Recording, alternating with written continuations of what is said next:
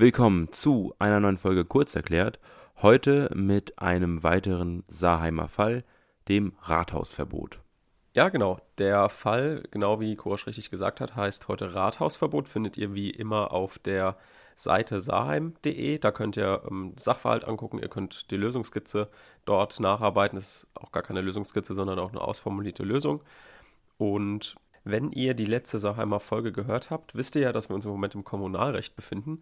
Letztes Mal haben wir uns den Kommunalverfassungsstreit angeguckt, die grundsätzlichen Probleme, auf was man achten muss, insbesondere der Zulässigkeit, haben wir für euch versucht, so ein Muster vorzugeben, das ihr immer benutzen könnt. Und heute knüpfen wir an diesen Klassiker mit einem neuen Klassiker an. Und zwar geht es heute um das Hausverbot. Aber zuerst muss uns mal jetzt Kurosch den Fall vorlesen. Kurosch, dann starte mal.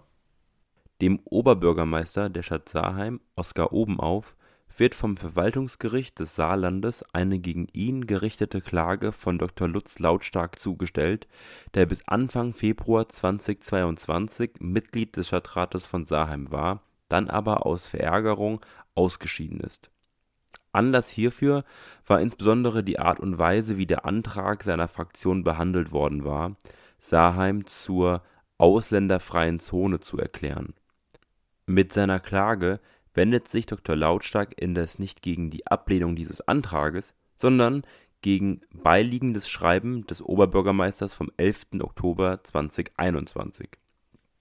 Sehr geehrter Herr Dr. Lautstark wie Sie wissen, habe ich Sie gemäß Artikel 21 der Geschäftsordnung des Stadtrates von Saarheim in der gestrigen Sitzung des Stadtrates von den folgenden zwei Sitzungen des Stadtrates, also die für den 11. November und 9. Dezember 2021 geplanten Sitzungen, ausgeschlossen, nachdem sie, wie Ihnen bekannt ist, trotz dreimaligen Ordnungsrufes die Verhandlungen des Stadtrates wie schon mehrfach in der Vergangenheit durch ständige Zwischenrufe und Beleidigungen nachhaltig gestört und dadurch die Arbeit des Stadtrates sehr erheblich behindert haben. Um des ungestörten Verlaufs der nächsten beiden Stadtratssitzungen willen möchte ich diese Entscheidung nunmehr durch ein Hausverbot für das Rathaus für die jeweilige Dauer der beiden Sitzungen ergänzen im überwiegenden öffentlichen Interesse wird der Sofortvollzug dieser Maßnahmen angeordnet, um die Arbeitsmöglichkeiten des Stadtrates zu sichern. Die Bediensteten der Stadtverwaltung sind angewiesen, die Beachtung des Hausverbots zu überwachen. Mit freundlichen Grüßen, Obenauf Oberbürgermeister. Rechtshilfsbelehrung gegen diesen Bescheid kann innerhalb eines Monats nach Bekanntgabe Widerspruch erhoben werden. Der Widerspruch ist beim Oberbürgermeister der Stadt Saarheim, Rathausplatz 1 66666 Saarheim einzulegen. Gegen dieses Schreiben hatte Dr. Lautstark bereits am 15. Oktober 2021 formgerecht Widerspruch eingelegt, über den aber noch nicht entschieden wurde. In seiner Klagebegründung führt Dr. Lautstark aus, schon der in diesem Schreiben erwähnte Sitzungsausschluss nach § 21 der Geschäftsordnung des Stadtrates sei rechtswidrig gewesen, doch sei ihm dies nach seinem Ausscheiden aus dem Stadtrat egal. Nicht egal sei ihm aber das gleichsam obenauf gesetzte Hausverbot. Dies sei ehrenrührig und rechtswidrig, weil es sich dabei um eine deutliche Missachtung des ihm zustehenden Grundrechts der Meinungsfreiheit handele und unabhängig von seinen früheren Mitwirkungsrechten sein persönliches Ansehen bei den anderen Mitgliedern des Stadtrates sowie den städtischen Bediensteten geschmälert worden sei. Der Oberbürgermeister von Saarheim bittet Sie um eine gutachtliche Äußerung zu den Erfolgsaussichten dieser Klage, damit er gegenüber dem Verwaltungsgericht Stellung nehmen kann Dabei versichert er ihnen, dass Dr. Lautstark die Stadtratssitzung vom 11. Oktober 2021 ununterbrochen gestört und ihn, den Oberbürgermeister sowie die Stadtratsmitglieder Unverricht und Körnli laut beschimpft habe, so dass es mehrmals zu tumultartigen Auseinandersetzungen gekommen war und Handgreiflichkeiten nur mit Mühe verhindert worden konnten. Ja, dann erstmal vielen Dank fürs Vorlesen, Kurosch. Bevor wir jetzt groß inhaltlich in den Fall einsteigen, erzählt uns erstmal Professor Stehlkens etwas wieder zum Hintergrund des Falles und zum Schwierigkeitsgrad. Also, soweit ich mich erinnern kann, ist der Fall also ein Originalfall, soll heißen, ein Fall, den wir tatsächlich ohne jegliche äh, Vorlage einer Gerichtsentscheidung sowas mal entwickelt hatten. Ähm, und ich glaube als Übungsklausur. Also das war ähm, eine Übungsklausur im öffentlichen Recht für Fortgeschrittene, für die Übung im öffentlichen Recht für Fortgeschrittene ursprünglich gewesen. Ich denke aber, dass der durchaus auch äh, Examensklausur ähm, hätte. Also ob man den jetzt in zwei Stunden oder in fünf Stunden schreibt, ist eigentlich natürlich, macht für die Bewertung einen Unterschied. Aber ich denke, der Fall gibt auch genug her, um eben als Examensklausur aufgestellt zu werden. Aber so einen besonderen Hintergrund gab es nicht, außer dass wir uns mal wirklich gefragt hatten bei diesen Hausverbotsfällen generell, wie das ist gegenüber äh, Stadtratsmitgliedern. Das war einfach mal die Frage, die sich auftauchte äh, als interessantes Problem. Und bevor wir jetzt hier einsteigen, müssen wir uns ganz kurz eine Vorfrage stellen. Das machen wir eigentlich immer, bevor wir eigentlich eine verwaltungsgerichtliche Klage lösen oder den Aufbau beginnen mit der Zulässigkeit, fragen wir uns auch vor der statthaften Klageart nochmal, bevor wir richtig anfangen, ja, was ist denn hier eigentlich das Klägerbegehren? Das Klägerbegehren richtet sich nach 88 VWGO und das sollten wir, auch bevor wir mit der Lösungsskizze beginnen, uns vorab fragen, nicht erst in der statthaften Klageart, weil so können wir schon von Beginn an einordnen, okay, gegen was möchte sich jetzt eigentlich hier jetzt der Herr Lautstark richten. Und zwar möchte er sich jetzt hier gegen das Hausverbot richten, das er erteilt bekommen hat, und eben nicht gegen den Sitzungsausschluss. Da steht ja im Sachverhalt, ja, der sei ihm egal. Und wer jetzt anfängt, auch dann in der statthaften Klageart mit dem Sitzungsausschluss zu argumentieren oder noch schlimmer später dann in der, in der Begründetheit versucht, gegen den Sitzungsausschluss irgendwelche Argumente zu finden, der verfehlt hier einfach die Klausur, weil der den Sachverhalt nicht richtig gelesen hat und von Beginn an nicht festgestellt hat, okay, der Sitzungsausschluss spielt hier jetzt keine Rolle, sondern der Herr Lautstark möchte sich nur gegen das Hausverbot richten. Also wissen wir jetzt, okay, wir müssen dieses Hausverbot prüfen. Und zwar Zulässigkeit und Begründetheit. Und hier kommen dann jetzt die ganzen Klassiker. Wir werden es jetzt so aufbauen, dass Professor Stelkens richtig viele Hintergrundinformationen zu den Hausverbotsfällen gibt. Also so ein bisschen geschichtlichen Hintergrund, wann sind die denn entstanden, warum sind die denn noch relevant, haben wir vielleicht Anknüpfungspunkte im, im digitalen Zeitalter, gibt es vielleicht digitales Hausrecht. Ähm, das werden wir alles klären und ich versuche das so ein bisschen einzuordnen, dass man das wie in der Klausur auch gut formulieren kann. Man muss natürlich jetzt auch in der Lösungskizze ist zum Beispiel der Verwaltungsrechtsweg sehr ausführlich.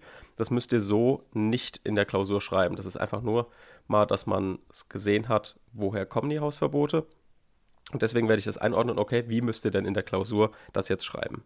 Und dann, wie gesagt, gibt uns Professor Stekens nochmal ein kleines Hintergrundwissen. Und damit starten wir auch mit dem Verwaltungsrechtsweg nach 40. Und hier gibt jetzt erstmal Professor Stelkens eine Einschätzung, inwieweit das eine Rolle spielt, dass formell eigentlich alles nach einem Verwaltungsakt aussieht, wegen der Rechtsbehelfsbelehrung. Ja, das, das könnte man äh, ansehen, ausgehen davon, dass man sagt, ja, der hat, die Behörde hat hier ein Schreiben als Verwaltungsakt erlassen und irgendwie wirkt das ja jetzt so, als wenn ich dann auf jeden Fall eine Aufhebung dieses Verwaltungsakts erreichen müsste mit der Anfechtungsklage, äh, damit das nicht bestandskräftig werden kann. Das wäre so die, die, die Ausgangspunkt der Frage. Und dafür scheint ja dann nur die Verwaltungsgerichte zuständig zu sein in der Form.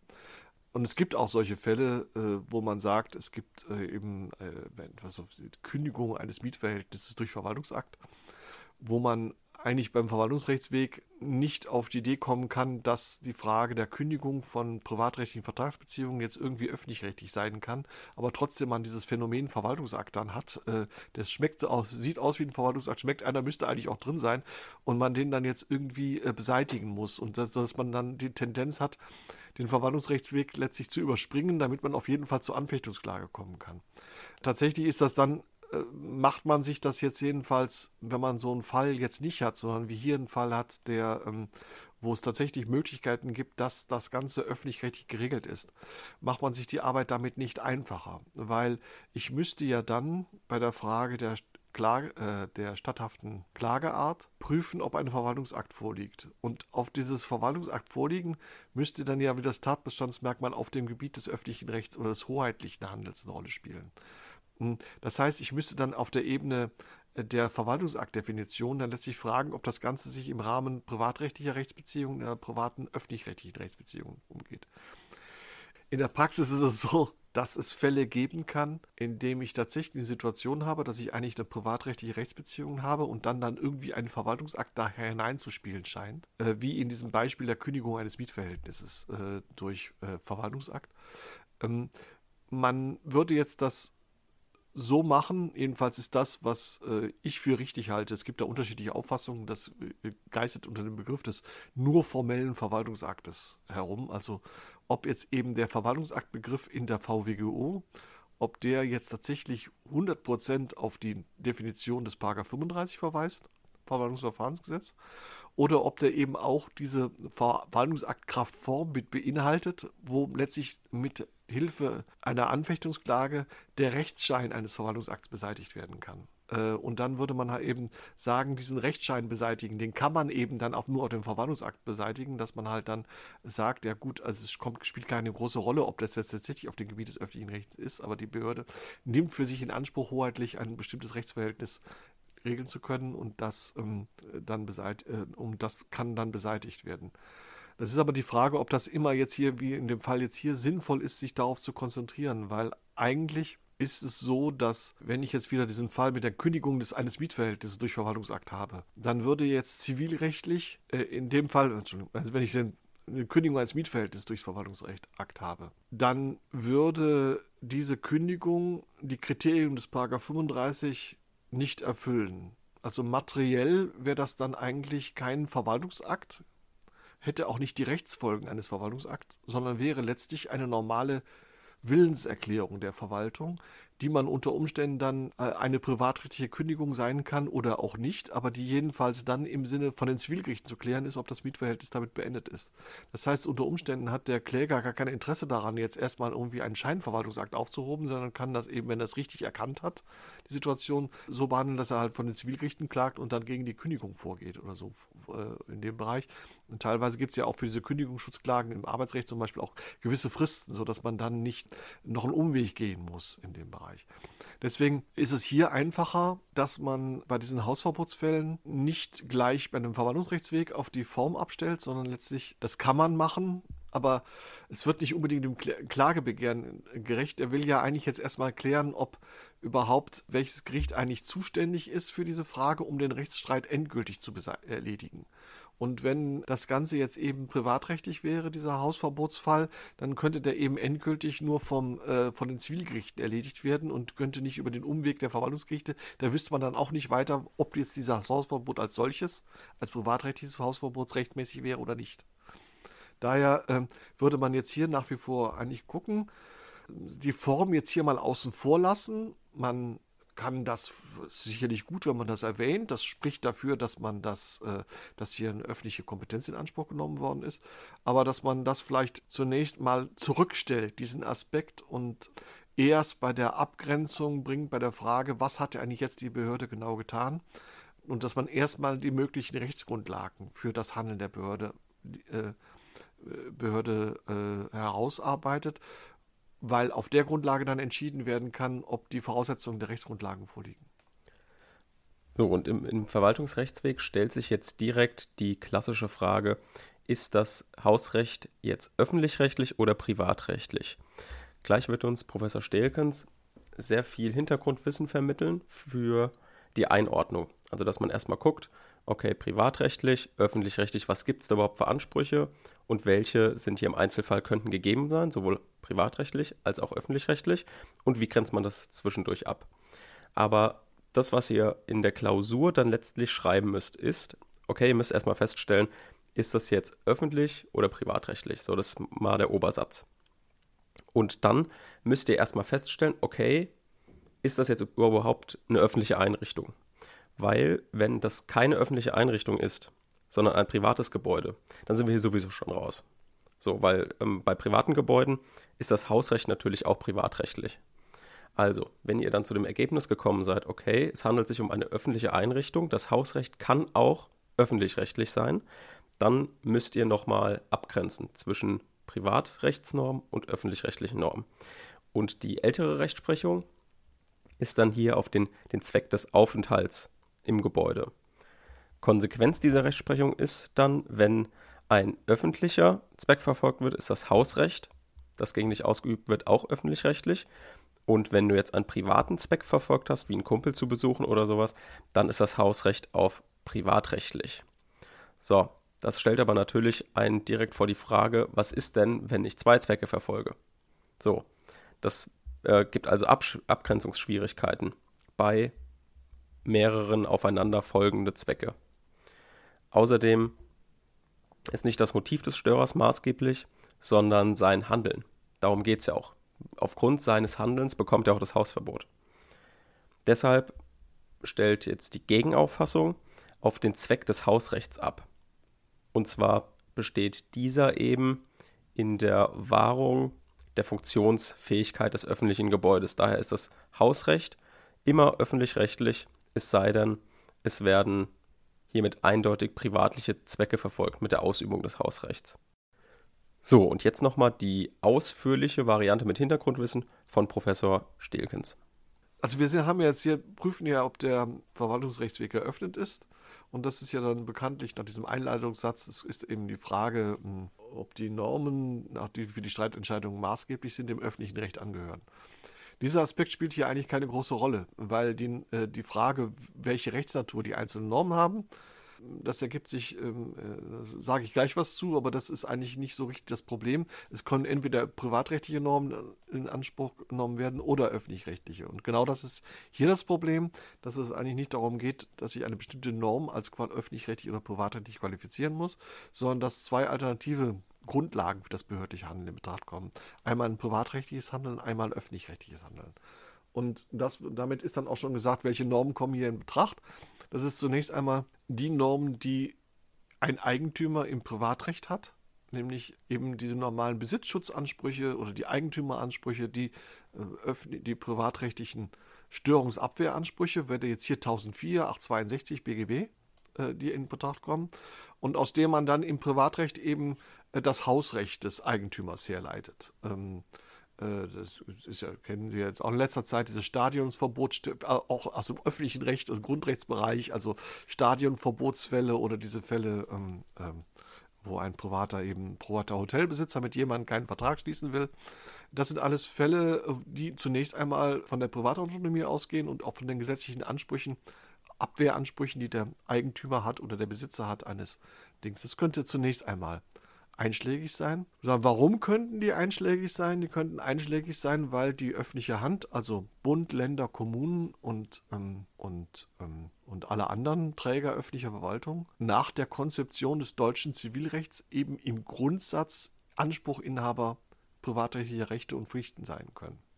Also Gläubiger sein können und Schuldner von privatrechtlichen Ansprüchen sein können und aus dieser Grundlage dann eben auch äh, gesetzliche Abwehransprüche geltend machen können, wenn die Tatbestandsvoraussetzungen erfüllt sind. Das ist der eine Aspekt. Deswegen kommen dann in diesen Fällen privatrechtliche Ansprüche durchaus immer in Betracht, wenn dann die Tatbestandsvoraussetzungen vorliegen. Also hier eben, wer ist Eigentümer oder Besitzer des Rathauses und könnte dann eben entsprechende Abwehransprüche geltend machen.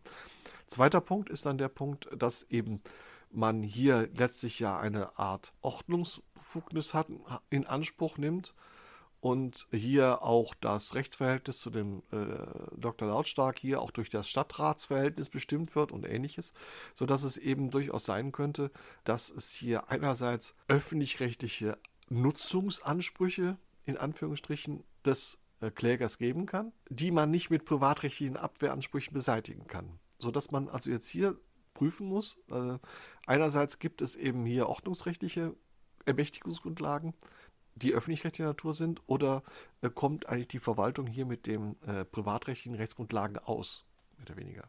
Und das müsste man halt dann entsprechend abgrenzen. Genau, das war jetzt alles sehr viel, sehr kompliziert. Deswegen stellt man sich natürlich als Studierender sofort die Frage, muss ich denn das jetzt für die Klausur können?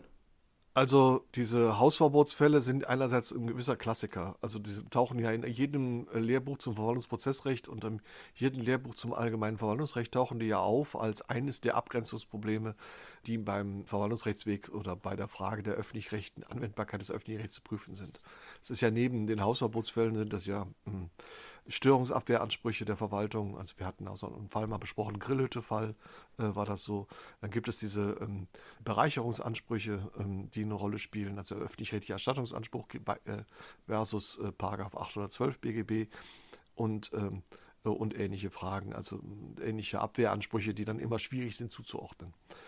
Diese Fallgruppen, die dann in den Lehrbüchern auftauchen und auch in den ganzen Kommentaren immer ausführlich dargestellt werden, die werden dort oft etwas zusammenhang zusammenhanglos äh, dargestellt und die Rechtsprechung wird einzeln destilliert zu einzelnen Aspekten und dann werden die oft so dargestellt. Wir wollten jetzt bei den Seimer Fällen jetzt zunächst einmal diese Grundproblematik einfach mal äh, aufgreifen, dass man einfach mal erklärt, eher als dass man das jetzt wiedergeben kann, warum eigentlich überhaupt dieses Abgrenzungsproblem hier besteht. Das heißt, es ist natürlich schon nicht schlecht, wenn man, und das würde ich auch immer empfehlen bei solchen Rechtswegproblemen, dass man tatsächlich, wenn es diese Fälle gibt, geben kann, dass etwas entweder privatrechtlich oder öffentlich-rechtlich ist, dass man die privatrechtliche Alternative genau benennt. Also genau sagt, was könnte das denn sein? Nicht einfach nur, es könnte Privatrecht anwendbar sein, sondern genauer sagt, es könnten hier Störungsbeseitigungsansprüche nach 862.004 geltend gemacht werden. Und dann eben die Alternative nennt oder eben das ein öffentlich-rechtliches äh, Hausverbot, allgemeine Rechtsgrundlagen für ein öffentlich-rechtliches Hausverbot und dann eben im dritten Schritt sagt, das müsste man jetzt voneinander abgrenzen. Also es gibt die zwei Möglichkeiten, von welcher Möglichkeit hat jetzt hier die Behörde Gebrauch gemacht. Und dann gibt es hier dann das in dieser Frage, von welcher Aspekten hier die Behörde Gebrauch gemacht hat. Das ist dann in den Hausverbotsfällen diese klassische Geschichte mit dem Zweck des Besuches äh, und der Frage, dass man eben darauf abstellt, dass es, auch, dass es um den störungsfreien Dienstbetrieb geht. Das sollte schon auftauchen. Ja? Auch wenn die Rechtsprechung, das ist so nebenbei bemerkt, die Rechtsprechung, die immer zitiert wird für den Zweck des Besuches als ältere Rechtsprechung, die das so in der Form eigentlich auch nie richtig gesagt hat, sondern die hat das teilweise, äh, waren das teilweise ganz klar privatrechtliche Rechtsverhältnisse, wo man äh, innerhalb dieser Rechtsverhältnisse halt dann bestimmte Entscheidungen getroffen hat. Aber das nur so am Rande. Also es gibt dann eben so Stichwörter, die man dann äh, bringen sollte und dann das abarbeiten kann in der Form. Soll heißen, was jetzt hier erwacht, was jetzt für eine gute Klausur eigentlich ausreichen würde, wäre halt zu sagen, einerseits, wieso stellt sich überhaupt das Problem der Abgrenzung zwischen öffentlich-rechtlichen Streitigkeiten und privatrechtlichen Streitigkeiten? Weil es die Möglichkeit zwei verschiedener Grundlagen gibt, einmal privatrechtlicher, einmal öffentlich-rechtlicher Grundlagen, dass man die privatrechtlichen Grundlagen und die öffentlich rechtlichen Grundlagen auch genau, genau benennt es könnte eine öffentlich-rechtliche Abwehrbefugnis sein, respektive privatliche Handlung. Und dass man dann das abgrenzt, von was, welcher Möglichkeit hat die Behörde jetzt hier Gebrauch gemacht.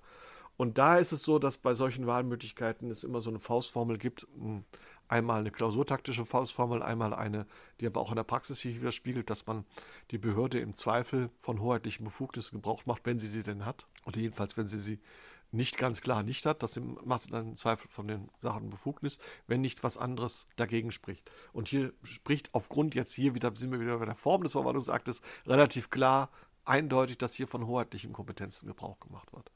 Und äh, deswegen greift diese Zweifelsfreiregelung hier ein. In Zweifel wird hier von hoheitlichen Kompetenzen Gebrauch gemacht. Und deswegen hm, äh, wäre jetzt hier der Verwaltungsrechtsweg eröffnet.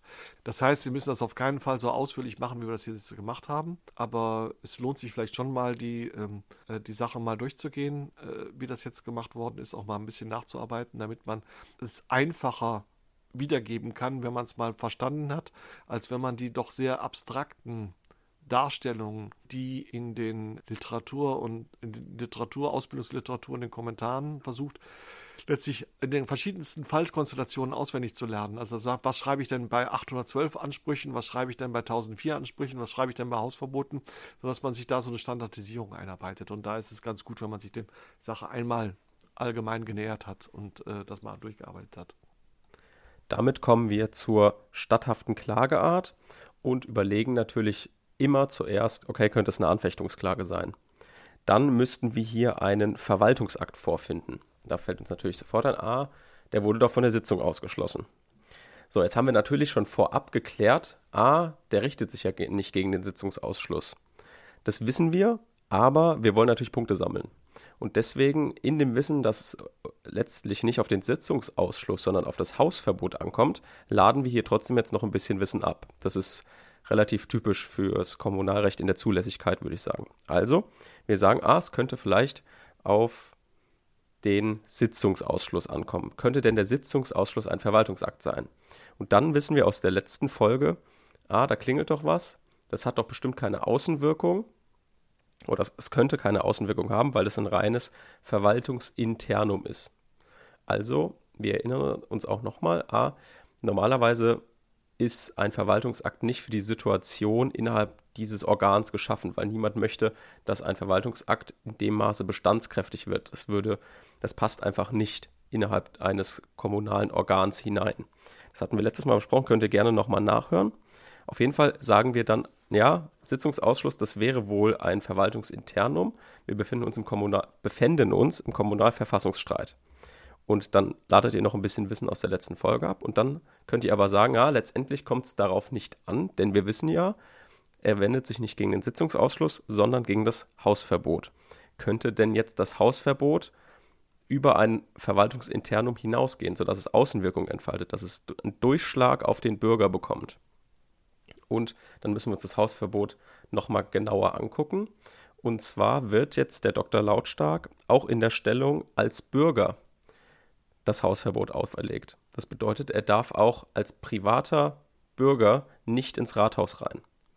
So, das heißt, es schlägt auf den Bürger durch. Es kann nicht nur ein reines Verwaltungsinternum sein, weil wir hatten ja auch in den letzten zwei Folgen, glaube ich, auch mal drüber gesprochen, dass wenn etwas durchschlägt auf die private Person, sei zum Beispiel auch ein Ordnungsgeld, der, den der Privatmann zahlen muss, dass dann eben doch Außenwirkung da ist. Und genauso ist es auch in dem Fall. Das heißt, es gibt einen Durchgriff auf die Person des Stadtratsmitglieds, ist ähm, also kein reines Verwaltungsinternum, sondern ein Verwaltungsakt.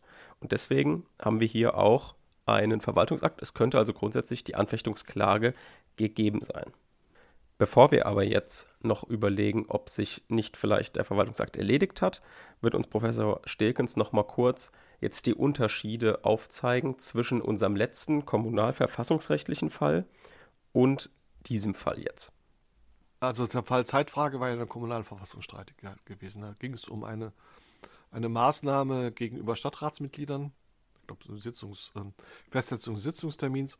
Aber es gibt auch andere Fälle, also das, der, der, der so ein richtiger Vergleich wäre, was wäre denn jetzt, wenn der äh, Dr. Lautstark jetzt hier gegenüber den Sitzungsausschluss vorgegangen ist? Er geht ja explizit nicht gegen den Sitzungsausschluss vor, sondern nur gegen dieses Hausverbot. Dann wäre es eben hier die Besonderheit, dass wir einen kommunalen Verfassungsstreit hätten, also die ganze Situation so wäre, dass wir einen Inter Interorganstreit hätten, also zwischen Stadtratsmitglied und äh, Bürgermeister als Ratsvorsitzenden. Und äh, hier äh, hatten wir ja gesagt, dass ein Verwaltungsakt nicht, nicht einschlägig ist, einfach deswegen, weil es an der Außenwirkung fehlt. Wobei die Begründung brauchen wir jetzt hier nicht wiederholen, aber das ist im Ergebnis das, was man beim Verwaltungsrecht, äh, bei der statthaften Klageart dann zu sagen hat, bei der Kommunalverfassungsstreit dass eben solche Maßnahmen zwischen Organen eben keinen Verwaltungsakt mangels Charakter, mangels Außenwirkung haben. Soweit, so gut. Äh, jetzt ist es hier so, es gibt aber eben bei den Rechts, Rechtsbeziehungen zwischen verschiedenen Organen gibt es auch immer Maßnahmen, die auf die Person des Organwalters durchgehen, greifen. Damit will ich Folgendes sagen. Also man unterscheidet zwischen äh, dem Verwaltungsträger und der juristischen Person, also jede Gemeinde, ihren Organen, also Bürgermeister, Stadtrat, Mitglied, äh, Stadtrat als solcher, und den sogenannten Organmaltern. Das sind die Menschen, die diese Funktionen der Organ, Organe wahrnehmen. Also jetzt hier im konkreten Fall für den Bürgermeister eben äh, oben auf als Mensch und hier als für die Stadtratmitglied Herr Dr. Lautschrat als Mensch. Und es gibt dann immer wieder Situationen, wo eben bestimmte Maßnahmen gegenüber einem Organ getroffen werden, die aber letztlich gar nicht das Organ betreffen, sondern den Menschen dahinter. Soll heißen, wenn ich Sitzungsgeld auszahle, kriegt das ja nicht das Organ nur zur Verwendung zu die Aufgaben als Organ, sondern es kriegt ja der Mensch, äh, damit er eben seinen Zeitaufwand kompensiert hat. Ebenso, wenn er hm, äh, irgendwie auch sein Amt verliert, ja, also wenn er praktisch nicht mehr Stadtratsmitglied ist und wenn das Amt entzogen wird, also er abgewählt wird oder sowas, dann geht es ja nicht darum, dass äh, jetzt das Organ beschädigt wird, in Anführungsstrichen, sondern es geht darum, dass eben ein bestimmter Mensch kein Amt mehr wahrnehmen darf, das eben diese Sache hat. Und so ist es eben auch hier. Es ist zwar ein, der Anlass der Maßnahme ist hier eine Maßnahme, die äh, die Person als Stadtratmitglied verursacht hat, aber äh, letztlich geht es ja um den Menschen, äh, der dahinter steht, nämlich dass der jetzt auf dem ähm, Rathausgelände äh, äh, dass man da Sorge hat, dass er sich auf dem Rathausgelände auffällt, obwohl er gar nicht mehr im Stadtrat sein darf. Und das sollte eben eben auch untersagt werden. Und äh, deswegen muss man hier diese Rechtsbeziehung zwischen, die sich aus dem Stadtratsverhältnis ergeben und den Rechtsbeziehungen, die sich wirklich aus dem allgemeinen Staat-Bürger-Verhältnis ergeben, unterscheiden. Und das macht den ganzen Fall jetzt eben nicht zu einem Original Kommunalverfassungsstreit, sondern eben zu normalen Verfassungsstreit zwischen Mensch und Verwaltung, also der Klassiker eben, dass jemand der öffentlichen Gewalt gegenübertritt und als Mensch betroffen ist. Die Abgrenzung kann im Einzelfall schwierig sein, ist es aber hier in dem Fall jetzt eigentlich nicht, weil hier klar ist, dass es nicht das überschießendes Hausverbot ist, also es nicht nur eine reine Ordnungsmaßnahme ist aus dem Ganzen. Aber das wäre einer der wichtigsten Punkte, dass man der Klausur selber, dass man darauf halt eingeht und diese Unterschiede jetzt eben herausarbeitet oder zumindest klar benennt. Gut, dann, wie eben angekündigt, schauen wir uns mal an, ob der Verwaltungsakt sich eventuell erledigt hat und damit eine Fortsetzungsfeststellungsklage statthaft ist. Da rufen wir uns nochmal ins Gedächtnis, wenn der Fall einer Fortsetzungsfeststellungsklage eingreift, springen wir nicht sofort auf die Fortsetzungsfeststellungsklage, sondern klären erstmal im Rahmen einer möglichen Anfechtungsklage, ob überhaupt ein Verwaltungsakt vorliegt. So, das machen wir jedes Mal so, das haben wir jetzt auch so gemacht. Und im zweiten Schritt fragt man sich dann, ach, guck mal, der Verwaltungsakt könnte ja erledigt sein.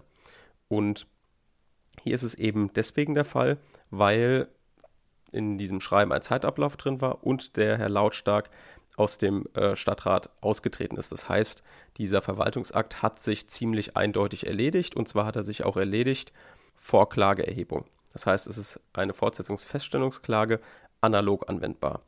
Dann kommen hier die ganzen Klassiker mit der Analogieprüfung, also Regelungslücke, planwidrig, vergleichbare Interessenlage. Das verlinke ich euch nochmal. Da gibt es auch ähm, wieder einen direkten Link in der Lösung, inwiefern man jetzt hier auf die Analogie eingehen muss. Das lassen wir jetzt hier heraus. Das haben wir, glaube ich, bestimmt schon drei, vier Mal gemacht. Nur ganz kurz nochmal. Wie gesagt, man prüft hier eine Regelungslücke. Da klingelt es, okay, könnte vielleicht eine Feststellungsklage äh, einschlägig sein. Dann bei planwidrig sagen wir, ja, der Gesetzgeber hat das nicht gesehen und so weiter, vergleichbare Interessenlage. Ja, dann ist ja der Zeitpunkt ist vom Zufall abhängig. Und das sind nur die Schlagwörter, nochmal zur Erinnerung für die, die es jetzt nicht nochmal nachlesen wollen. Genau, das heißt, unser Ergebnis ist jetzt erstmal, es ist eine Fortsetzungsfeststellungsklage in analoger Form nach 113 Absatz 1 Satz 4 VWGO statthaft. Und das heißt, bevor wir es vergessen, prüfen wir jetzt immer direkt das Fortsetzungsfeststellungsinteresse. Kleiner Tipp, viele machen das ja immer erst relativ am Ende von der Zulässigkeit, aber da, da kann eventuell dieser Punkt verloren gehen. Also mir ist es bestimmt auch schon passiert, dass ich in Klausuren, wenn ich das halt nicht direkt hinterher geprüft habe, vergessen habe, ach, das muss ich ja noch prüfen. Und das ist relativ wichtig, denn wenn wir uns in der Praxis vorstellen, wir müssen ja jetzt dem Richter in der Zulässigkeit sagen, hier guck mal, warum ist denn unser Fall überhaupt noch relevant? Weil der Verwaltungsakt hat sich ja schon erledigt. Das heißt, eigentlich sind die Gerichte für sowas nicht mehr zuständig. Die sagen ja, gut, wenn sich erledigt hat, was sollen wir hier jetzt groß noch entscheiden? Und deswegen müssen wir dem Richter in der Praxis zeigen, hier guck mal, warum ist denn das jetzt noch relevant, dass das überprüft wird, dieser erledigte Verwaltungsakt. Und das ist eben genau dieses Fortsetzungsfeststellungsinteresse. Und dann gibt es halt bestimmte Fallgruppen, die schon von der Rechtsprechung entwickelt wurden. Wiederholungsgefahr, Rehabilit Rehabilitationsinteresse, ein ganz schwieriges Wort. Dann noch typischer Grundrechtseingriff, der sich typischerweise kurzfristig erledigt.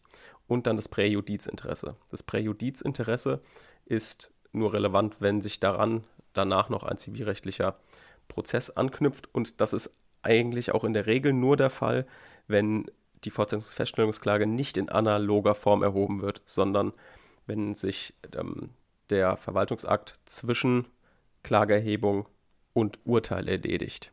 Genau, das heißt, Präjudizinteresse kann man immer mit so einem kleinen Halbsatz dahinter, ja, in analoger Form brauchen wir, also findet es keine Anwendung, kann man das immer noch ein bisschen, ein bisschen mit Wissen glänzen, sage ich jetzt mal.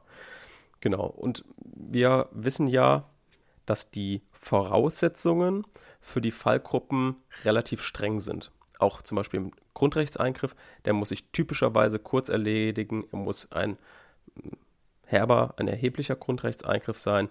Wiederholungsgefahr kann man auch nicht einfach mehr so annehmen. Also man kann nicht sagen, ach, vielleicht wiederholt sich das nochmal, sondern es müssen wirklich bestimmte Punkte vorliegen, wo man sagt, okay, das wird sich auf jeden Fall nochmal wiederholen. Auch beim Rehabilitationsinteresse, das muss man auch unter strengen Voraussetzungen nachweisen, dass das vorliegt. So, aber war das denn jetzt schon immer so? Können wir uns mal die Frage stellen. Und das beantwortet uns Professor Stielkens. Äh, also wir machen diese Fälle ja schon relativ lange, ähm, also ich glaube seit den 90ern. Ähm, und äh, früher waren das tatsächlich so, dass diese Fallgruppen ähm, äh, etwas lascher gehandhabt worden waren. Also dass man halt eher mal im Zweifel für ein Fortsetzungsfeststellungsinteresse gesprochen hatte. Also jetzt bei dem Rehabilitationsinteresse, da hat man eigentlich nicht so sehr gefragt, oder auch bei der Wiederholungsgefahr, ob die tatsächlich vorliegen kann, sondern eher gesagt, naja, es ist nicht auszuschließen, dass so eine ähnliche Situation nochmal auftritt. Oder dadurch, dass der sich geärgert hat, hat er sich eben bewiesen, dass es ein gewisses Rehabilitationsbedürfnis gibt oder sowas in der Form.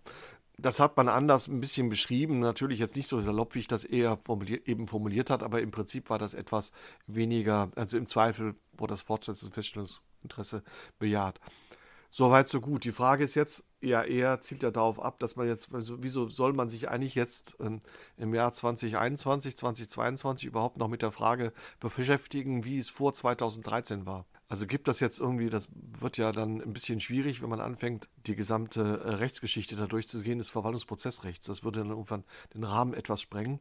Und das ist ja hier auch jetzt nicht ein Thema, wo man sagt, das ist eine der Grundfragen der Staatlichkeit, wo es schön ist, wenn man den Hintergrund mal hat, sondern eigentlich ein mehr oder weniger, na, sag mal, eher langweiliges verwaltungsprozessuales Problem, ähm, wo man jetzt nicht unbedingt die Entwicklung jetzt äh, wissen will das ist aus dem Alter, aus der Perspektive von Personen, die jetzt Jura lernen, sicher richtig. Äh, völlig, ein, äh, völlig äh, klar. Wieso soll ich mich mit diesen Dingen belasten, wenn es eben äh, 2013, das ist jetzt auch schon fast wieder zehn Jahre her, ähm, äh, wieso soll ich mich das ähm, äh, damit auseinandersetzen? Das ist gar nicht der Punkt, weswegen wir das jetzt besonders aufgeführt hatten in den Saalmer Fällen. Der Punkt ist der, dass sie ja teilweise vielleicht mit dass das mal Anlass gibt, darüber nachzudenken, dass eben auch diese ganzen Lehrbücher, Fallsammlungen, mit denen man arbeitet oder auch Ausbildungszeitschriften, dass die ja auch im Prinzip normalerweise so geschrieben werden, dass sie eine Zeit lang halten sollen. Das heißt, ich gehe ja nicht davon aus, dass wenn ich so eine Falllösung veröffentliche oder was ähnliches, dass das schon später in, in zehn Jahren völlig um, also dass das nach, schon nach fünf Jahren völlig wertlos ist, sondern im Prinzip sollten die Grundstrukturen ja eigentlich beibehalten werden. Es sei denn, es gibt eine Verfassungsänderung oder ein neues Gesetz tritt in Kraft, aber so diese allgemeine Rechtsprechungsentwicklung äh, äh, erwartet man nicht, dass es so große Wandlungen gibt. Jetzt ist es dann eben für den Autor eines Buches, wenn der schon etwas älter ist, äh, ist es dann eben schon noch was Neues, wenn man dann plötzlich sagt, ah, da gibt es neue Rechtsprechung, dann arbeitet man ein und wie schnell sind dann zwei, drei Jahre vorbei und plötzlich zehn Jahre und man denkt sich, na, das ist ja immer noch neu ähm, von, aus der Wahrnehmung und das arbeitet man in die Darstellung dann ein. Also wenn Sie dann ein Verwaltungsprozessrecht-Lehrbuch haben, was in, in, zehn Auflagen erscheint und dann haben Sie dann in der zehnten Auflage kommt mal was Neues, dann schreiben Sie in der elften Auflage, Vorsicht, neue Rechtsprechung, in der zwölften Auflage lassen Sie es immer noch drin und in der vierzehnten haben Sie es dann eigentlich auch immer noch mehr oder weniger als Sache drin. Und das ist eigentlich dann für die Studierenden letztlich ein Hinweis, dass man einfach so eine zeitliche Zäsur gucken muss, wenn ich eben ältere Lehrbücher oder ältere Rechtsprechungen, vor allen Dingen ältere Rechtsprechungen oder auch ältere Falllösungen habe, dass ich äh, das auch in der Zeit einordnen muss. Und ich glaube, das ist relativ wichtig, dass man eben auch diese ganzen, immer wenn es um Meinungsstreite geht oder um Rechtsprechungsentwicklung geht, dass man halt auch ein bisschen darauf achtet, sind das eigentlich noch Meinungsstreite, die relevant sind in der Form, dass es wirklich darüber noch gestritten wird? Oder ist das eigentlich nur eine Situation, etwas, ein Gedankengang, der mal entwickelt worden ist, aber der sich nicht als erfolgversprechend gebracht hatte?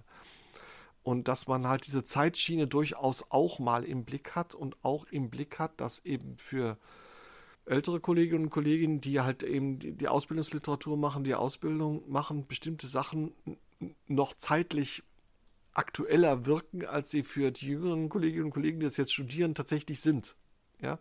Irgendwann spielt sich das dann ein und man fragt sich, wozu brauche ich diesen alten Ballast noch? Aber in der Zwischenzeit ist es durchaus so, dass man dann honoriert, wenn man sagt, naja, also es wird jetzt etwa in dieser Klausur deutlich gesagt, die Maßnahmen sind durchaus streng zu verstehen oder nach neuerer Rechtsprechung oder was auch immer. Ist das durchaus strenger zu verstehen als vorher? Dann sagt man dann, okay, der Kollege ist auf dem, der das jetzt geschrieben hat, ist auf der Zeit, ähm, hat das mitbekommen und äh, versucht das jetzt ebenfalls zu schärfen.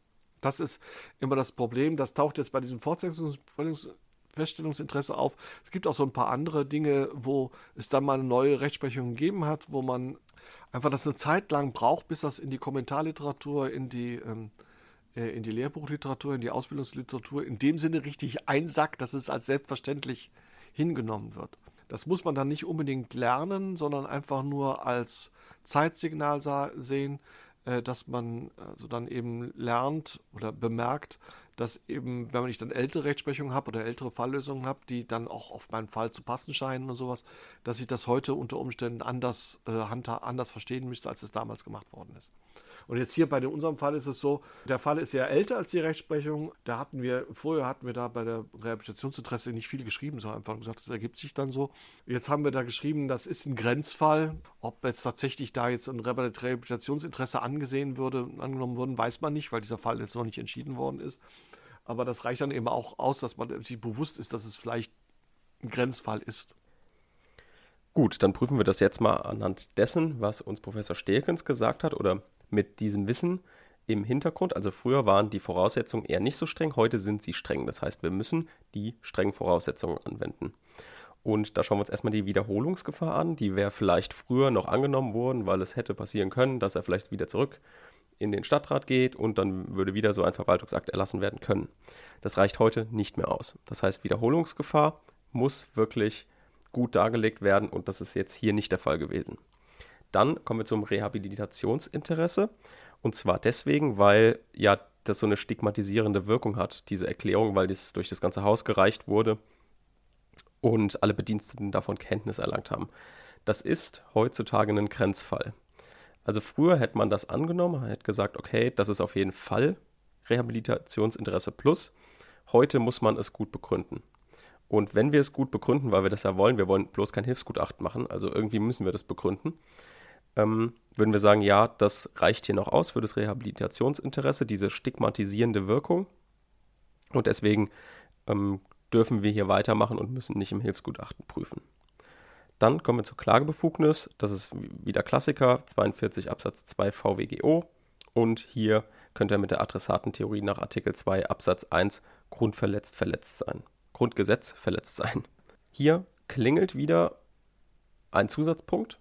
Und zwar sagen wir hier, ach, kann er sich denn überhaupt auf Grundrechte berufen? Er ist doch Stadtratsmitglied. Er ist doch Mitglied des Organs Stadtrat, das ja eigentlich gegenüber dem Bürger sich nicht auf Grundrechte berufen kann. Aber wir wissen, a, es schlägt ja durch und der ähm, Dr. Lautstark ist als private Person betroffen und als private Person darf er eben sich auf Grundrechte berufen, was jetzt das Organ selbst nicht dürfte. Und somit kann er sich auch auf Artikel 2 Absatz 1 Grundgesetz berufen. Klagebefugnis ist erfüllt. Es ist noch kurz ähm, von Artikel 5 Absatz 1 Satz 1 die Rede, also von der Meinungsfreiheit. Aber die Meinungsfreiheit gibt einem jetzt nicht das Recht, an jedem Ort seine Meinung kundzutun, an dem man möchte. Also es gibt keinen expliziten Anspruch darauf, zum Beispiel jetzt im Rathaus seine Meinung äußern zu dürfen. Dann kommen wir zum Vorverfahren. Und das Vorverfahren ist eingehalten. Klagegegner, Klassiker, Rechtsträgerprinzip oder Behördenprinzip, kennen wir alles. Dann Beteiligtenfähigkeit, macht auch jeder für sich. Hier gibt es auf jeden Fall keine Probleme. Dann die Klagefrist. Klagefrist ist auch eingehalten. Und damit haben wir die Zulässigkeit erledigt. Die Klage ist auf jeden Fall zulässig. So, und in der Begründetheit der Fortsetzungsfeststellungsklage, da kommt jetzt wiederum ein Klassiker des Hausverbots, und zwar müssen wir die richtige Ermächtigungsgrundlage finden. Hier machen wir es jetzt wieder so wie im Verwaltungsrechtsweg, dass ich erst kurz erkläre, wie man das dogmatisch herleitet, was es da für verschiedene Meinungen gibt und Professor Stekens dann nochmal ein großes Hintergrundwissen vermittelt. Denn im Hausrecht oder mit dem Hausrecht stellt sich immer die Frage, ah, wo kommt das denn her? Das ist nämlich nirgends ausdrücklich geregelt. Und da es ja eine Maßnahme in der Eingriffsverwaltung ist, also nicht Leistungsverwaltung, müssen wir dem Vorbehalt des Gesetzes genügen und das dogmatisch irgendwie herleiten. Das ist aber schwierig, weil es wie gesagt keine wirkliche gesetzliche Grundlage gibt. Deswegen versucht man sich auf bestimmte andere Normen zu beziehen und zu schauen, okay, können wir hier irgendwie ein Hausverbot herleiten. Und deswegen ist es auch umstritten, welche einschlägige Ermächtigungsgrundlage es gibt. Ihr müsst jetzt hier kein Fass über fünf Seiten aufmachen in der Klausur, denn jeder weiß, es ist umstritten. Grundsätzlich ist es aber gewohnheitsrechtlich anerkannt. Der Korrektor möchte nur hören, okay, wisst, es ist problematisch, es gibt ein paar verschiedene Meinungen, letztendlich kann man sich auf unterschiedliche Meinungen berufen, mehrere Sachen sind vertretbar. Es geht halt einfach nur um die dogmatische Herleitung, die jetzt aber für uns in der Klausur einfach nicht weiterbringen. Deswegen da jetzt nicht äh, stundenlang die ganzen Meinungen darlegen und Pro und Contra abwägen, das brauchen wir nicht. Ich werde jetzt trotzdem mal jede Meinung nennen und immer mit einem Gegenargument ablehnen. So könnte es vielleicht in der Klausur auch machen. Also, dass er erst die, die komischen Meinungen als erstes macht und jeweils mit einem Gegenargument zur nächsten kommen, kommt. Genau. Also, das erste, die erste Meinung ist, dass das, ähm, ein, das ungeschriebene Hausrecht eine Art vorkonstitutionelles Gewohnheitsrecht ist. Diese dogmatische Herleitung widerspricht jetzt aber Artikel 123 Absatz 1 in Verbindung mit Artikel 20 Absatz 3 Grundgesetz, also dem Gesetzesvorbehalt. Gut, dann sagt eine andere Meinung, das Ganze könnte ja ein Annex zu der Aufgabe sein, die Verwaltungsgeschäfte ordnungsgemäß zu führen. Ihr werdet gleich hören, Professor Stekens vertritt auch diese Meinung. Es ist jetzt, man kann wie gesagt vertreten, was man möchte. Also es ist einfach ein Annex zu einer Aufgabe. Hiergegen könnte aber sprechen, dass aus dem bloßen Bestehen einer Aufgabe nicht zwingend die Existenz einer entsprechenden Befugnis gefolgert werden kann. So, also nur weil eine Aufgabe besteht, kann dort noch kein Recht rausgenommen werden für bestimmte Verwaltungsgeschäfte. Gut, eine dritte Ansicht nimmt das aus 14 Absatz 2 GEMO denn wenn gegen den Widmungszweck dieser öffentlichen Einrichtung, also gegen den Widmungszweck des Rathauses verstoßen wird, müsste ja auch genau diese Norm, die das den Bürgern als Anspruch gewährt, auch demjenigen, der das sozusagen verteidigt, auch einen Anspruch auf Einschreiten gegen den Störer geben. Das passt jetzt aber nicht, weil Paragraph 14 Absatz 2 GEMO, also dieser Anspruch auf Zugang zu öffentlichen Einrichtungen, der ist jetzt nur eine Anspruchsgrundlage. Aber eine Anspruchsgrundlage ist nicht gleich eine Ermächtigungsgrundlage. Also das dürfen wir, dürfen wir nicht vermischen. So, und dann die, die letzte Ansicht, die ich jetzt einfach mal als, als herrschend anführen würde, was nicht unbedingt äh, stimmt, also das kann man auch anders sehen. Hm, das ist eine Gesamtanalogie aus allen geschriebenen Normen, wo das Hausrecht entnommen wurde.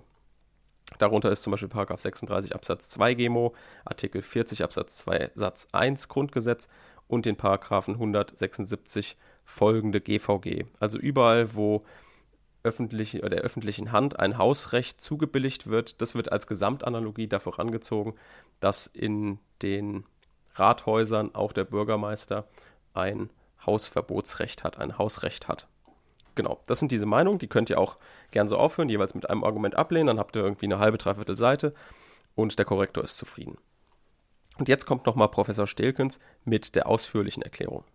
Also es ist jetzt nicht die zweite Stufe der, der Hausverbotsfälle. Das ist erstmal die Frage jetzt, äh, erst die Frage, ja, äh, ob öffentliches Recht über Privatrecht anwendbar ist. Und dann ist das eben das generell das Problem bei den Hausverbotsfällen, dass ich unter Umständen spezielle Ermächtigungsgrundlagen finden könnte. Manchmal gibt es die, aber eben oft auch nicht. Und dann stellt sich eben die Frage, ist das Ganze letztlich hier eine Usurpation einer Kompetenz, die ich gar nicht habe als Behörde? Hätte ich also etwa zur Abwehr der Störung, um die es hier geht, die Polizei rufen müssen, also hier das Ordnungsamt, und dann eine Ordnungsverfügung auf der Grundlage der polizeilichen Generalklausel erlassen können?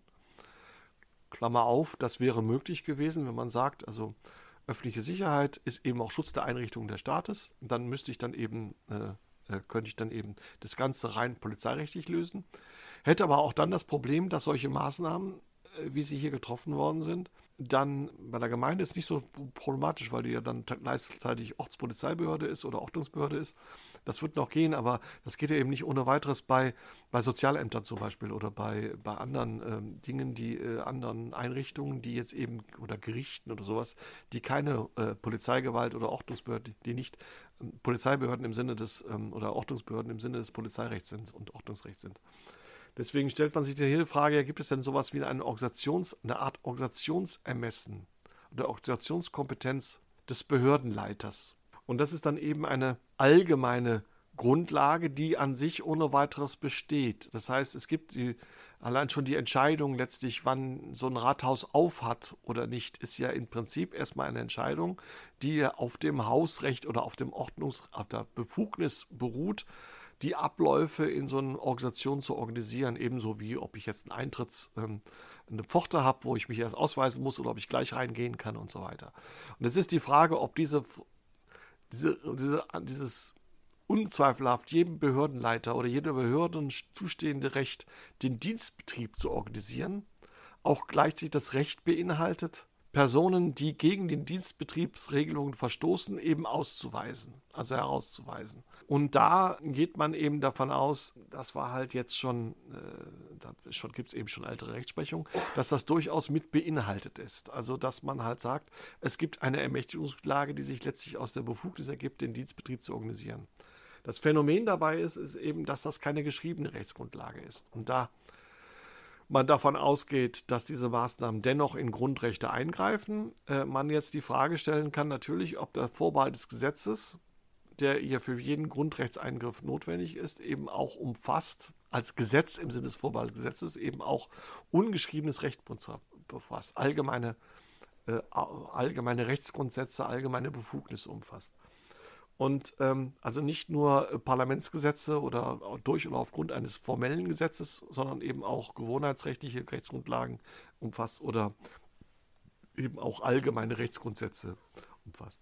Und da ist man eigentlich äh, im Prinzip in der Praxis lässt man das durchaus in bestimmten Dingen zu, dass man sagt, auch äh, mit Rechtsfortbildung gebundenes Recht, wenn das methodisch richtig gefunden worden ist, ebenso wie aus allgemeinen Rechtsgrundsätzen. Jetzt ist nicht der Ort, diese Unterscheidung jetzt hier näher zu erklären, aber es gibt diese Unterscheidung oder auf Gewohnheitsrecht geschützte Rechtsgrundsätze können durchaus auch Rechtsgrundlagen im Sinne des Vorbehaltsgesetzes sein, soweit sie dann eben anerkannt sind. Und das wäre jetzt hier äh, so ein Fall, äh, dass man halt sagen kann, auch im Wege der Rechtsfortbildung gefundenes Recht oder sogenannte allgemeine Rechtsgrundsätze können als Rechtsgrundlage für Grundrechtseingriffe dienen, solange sie eben methodengerecht gefunden worden sind. Das heißt, ich möchte jetzt hier also begründen, wenn ich das streng machen würde, müsste ich hier begründen, habe ich hier eine Regelungslücke?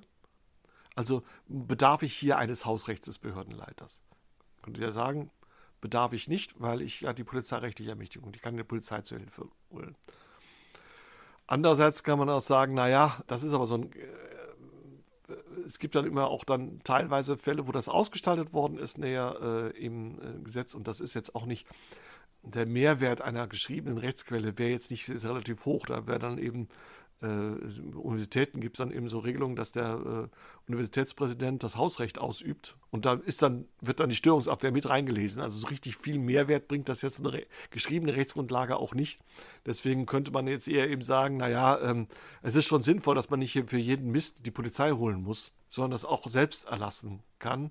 Und dann stellt sich allenfalls mal in der Vollstreckung, also wenn man das jetzt wirklich mal durch Raus, Rausschmiss vollstrecken will, dann brauche ich natürlich die Vollzugspolizei. Aber das brauche ich generell bei unmittelbaren Zwang.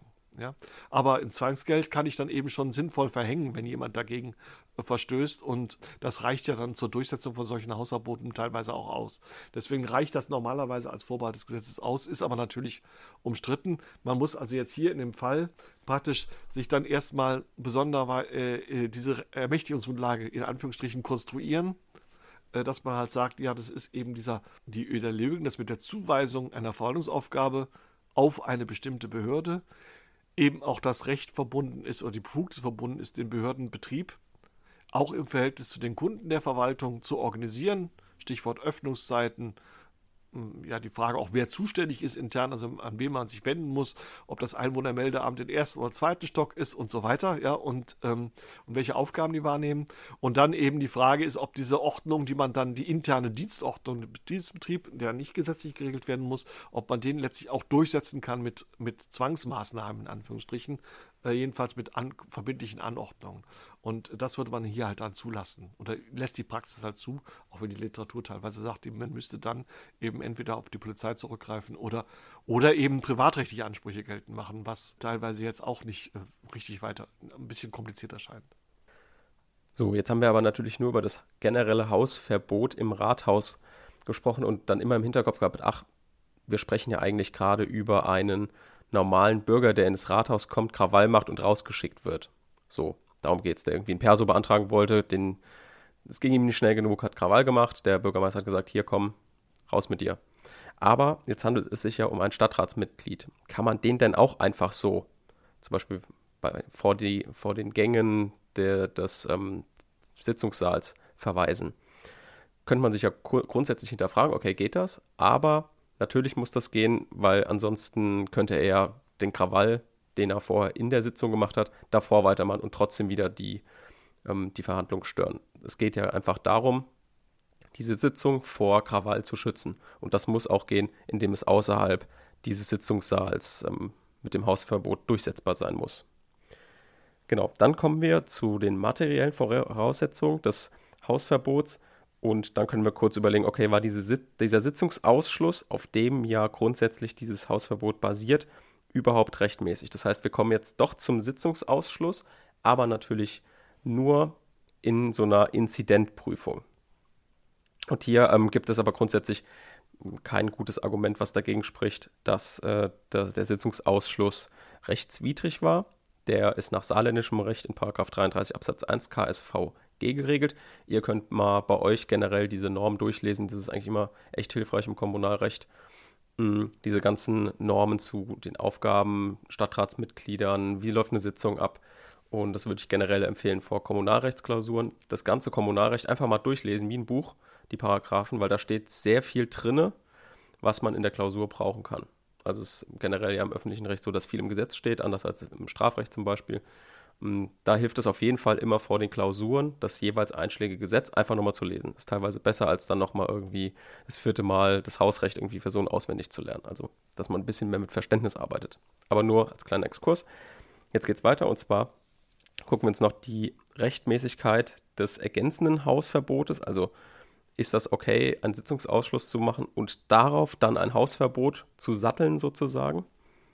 Und das steht grundsätzlich im Ermessen des Behördenleiters. Also wenn er diesen Sitzungsausschluss dadurch verstärken will, dass er ein Hausverbot erteilt, weil eben diese Beeinträchtigungen so enorm waren von diesem Typ, dann muss er das auch machen können. Das hatten wir mit der gleichen Argumentation oben schon gesagt.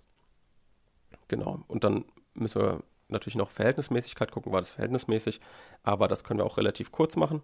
Und damit kommen wir auch zu den Schwerpunkten des Falles und die wird uns nochmal Professor Stehlkens sagen. Ja, die Schwerpunkte wären jetzt einmal die klassische Durchprüfung eines Hausverbotsfalls, das wäre, das nicht einfach ist. Und der zweite äh, Frage wäre halt ähm, die Besonderheit eben herauszuarbeiten, dass es hier gegenüber einem Stadtratsmitglied ergangen ist und wie das sich dann letztlich mit dem Stadtratsbeziehungen ergibt. Also, also dann, und dann drittens die Erkenntnis, dass es kein kommunaler Verfassungsstreit ist, sondern dass es eben ein echter Hausverbotsfall ist. Wobei man sich durchaus fragen kann, warum diese Hausverbotsfälle, die sind in der Praxis enorm wichtig. Das gebe ich zu. Also die sind relativ wichtig, warum die jetzt so klausurrelevant sind. Ja. So richtig verstehen tue ich das nur, kann man das historisch verstehen. Das waren so, diese Hausverbotsfälle waren auch so eine der ersten. Wir haben auch der Falllösung relativ frühe Entscheidungen äh, der Verwaltungsgerichte gehabt wo diese neue Verwaltungsgerichtsbarkeit zum ersten Mal auch aufgetreten ist. Das, ähm, und das war eines der, größ der ersten Probleme im Verwaltungsrechtsweg waren halt diese Hausverbotsfälle. Neben den Subventionsfällen und den, äh, den kommunalen öffentlichen Einrichtungen. Das war so das, was man, was man da so mal durchgeprüft hat und wo es auch darum ging, für die Verwaltungsgerichte die Abgrenzung zu den äh, Zivilgerichten nach die neu gegründeten Verwaltungsgerichte ihre Rolle fanden gegenüber den Zivilgerichten. Mehr oder weniger. Und das war dann eben äh, in den 50er, 60er Jahren äh, dann immer relativ hoch behandelt worden, auch in der damaligen Literatur und Rechtsprechung, und ist dann eben äh, als besonderer Aspekt dann immer wieder weiter äh, verfolgt worden, auch in den Lehrbüchern und deswegen so zum Standardproblem geworden. Ebenso wie die Zwei-Stufen-Theorie. Ja, das ist ähm, eigentlich dann so Standardprobleme, die sich mit der Laufe der Zeit entwickeln die aber heute eben, und das ist dann, was macht es dann wieder praktisch bedeutsam, eine große Rolle spielen, mittlerweile nicht nur im Bereich des echten Hausverbotes. Wir, haben, wir hören ja auch immer mehr diese äh, Problematik der tätlichen Angriffe oder ähnliches oder auch der Beleidigung von Behördenmitarbeitern, wo man dann eben versucht, dann darauf zu reagieren teilweise mit ähm, mehr oder weniger rabiaten Mitteln, um, um, das Problem wieder zu lösen, weil das ist ja auch unerfreulich. Aber das Ganze spielt mittlerweile auch auf virtuelle Art und Weise. Also wir haben ja dann auch dieses Problem des Stalkings mittlerweile über Telefonterror und ähnliches äh, bis hin zu äh, E-Mail-Terror oder ähnliche Geschichten. Also wenn ich als, als, als Projektor halt 20 E-Mails pro Tag von irgendjemandem bekomme, der, ähm, der wirre Dinge sagt, dann fragt man sich auch, ob ich das irgendwann mal stopfen kann, dieses Loch. Und äh, da hat man sich eben auch mittlerweile, kommt man auf die Idee eines virtuellen Hausverbots. Also, dass man dann Leuten eben verbietet, bestimmte E-Mail-Accounts zu nutzen. Also Leute dazu zu machen, mit Zwangsgeldverhängung und sowas. Das ist tatsächlich ein neues Problem. Deswegen bleibt das Thema immer aktuell. Also das Thema brennt den Behörden teilweise auf den Fingern. Jetzt kann man sagen, das wäre doch nochmal eine Gelegenheit, das jetzt mal zu regeln, einzeln, aber dann die Frage, was, welchen Mehrwert hat das? Weil die Leute umgehen dann diese Regelungen, diese allgemeinen Grundsätze sind relativ flexibel und das reicht auch aus normalerweise. Aber wie gesagt, es ist ein praktisch relativ wichtiges Problem. Es ist auch ein historisches, ein markantes Problem. Dennoch, warum man das jetzt so als Klassiker immer wieder durch alle Übungen herumschleppt oder ob man es nicht ausreichen würde, wenn man das mal im Rahmen von, ja, von Verwaltungslehre oder verwaltungswissenschaftlichen Überlegungen, wie gehe ich mit schwierigen Kunden um? Ja, also welche Möglichkeiten habe ich als Verwaltung? Äh, mit hysterischen äh, Menschen umzugehen, oder Menschen, die mich dreimal am Tag zu, zutexten, mit ähnlichen Sachen immer wieder kommen, das ist eigentlich eher eine Frage der Verwaltungskunst als eine Frage, die ich mit rechtlichen Mitteln lösen kann. Aber das so nur so nebenbei, ähm, war ein Aspekt, mit dem wir uns auch in letzter Zeit ähm, wissenschaftlich ein bisschen beschäftigt hatten. Für das Studium heißt es einfach jetzt nur, na gut, das Thema wird immer aktuell bleiben. Es gibt auch immer wieder neue Entscheidungen dazu, weil das Problem nicht aufhört. Und deswegen sollte man das nach wie vor im Blick haben. Deswegen der Schwierigkeitsgrad ist äh, des Falles schwankt so ein bisschen zwischen dass einige Kolleginnen und Kollegen sagen würden, ja, der Fall ist ja relativ einfach, also Klassiker äh, Hausverbot und man erwartet jetzt da bestimmte Stichworte, also Zweck des Besuches und so weiter und eine ordentliche Durchprüfung bis hin, dass man sagt, naja, ein bisschen mehr Reflexion wäre auch nicht schlecht. Aber das spielt dann wirklich nur eine Frage, ob 10 Punkte plus eine Rolle und nicht für die Frage, dass man jetzt äh, da bestehen oder nicht bestehen. Jo, damit sind wir auch fertig mit dem Fall. Damit haben wir noch mal kurz zum Revue passieren lassen, haben wir letzte Folge den Kommunalverfassungsstreit angeguckt. Jetzt haben wir uns heute das Hausrecht angeguckt. Das heißt, wir haben auf jeden Fall mal zwei absolute Klassiker im Kommunalrecht abgeklappert. Der nächste Fall, das wird der Fall Fahrrad weg sein. Und zwar geht es hier um Polizei- und Ordnungsrecht. Wer sich da schon ein bisschen ähm, drauf einstellen möchte. Und ja, dann hören wir uns wieder in der nächsten Folge. Vielen Dank fürs Zuhören. Tschüss.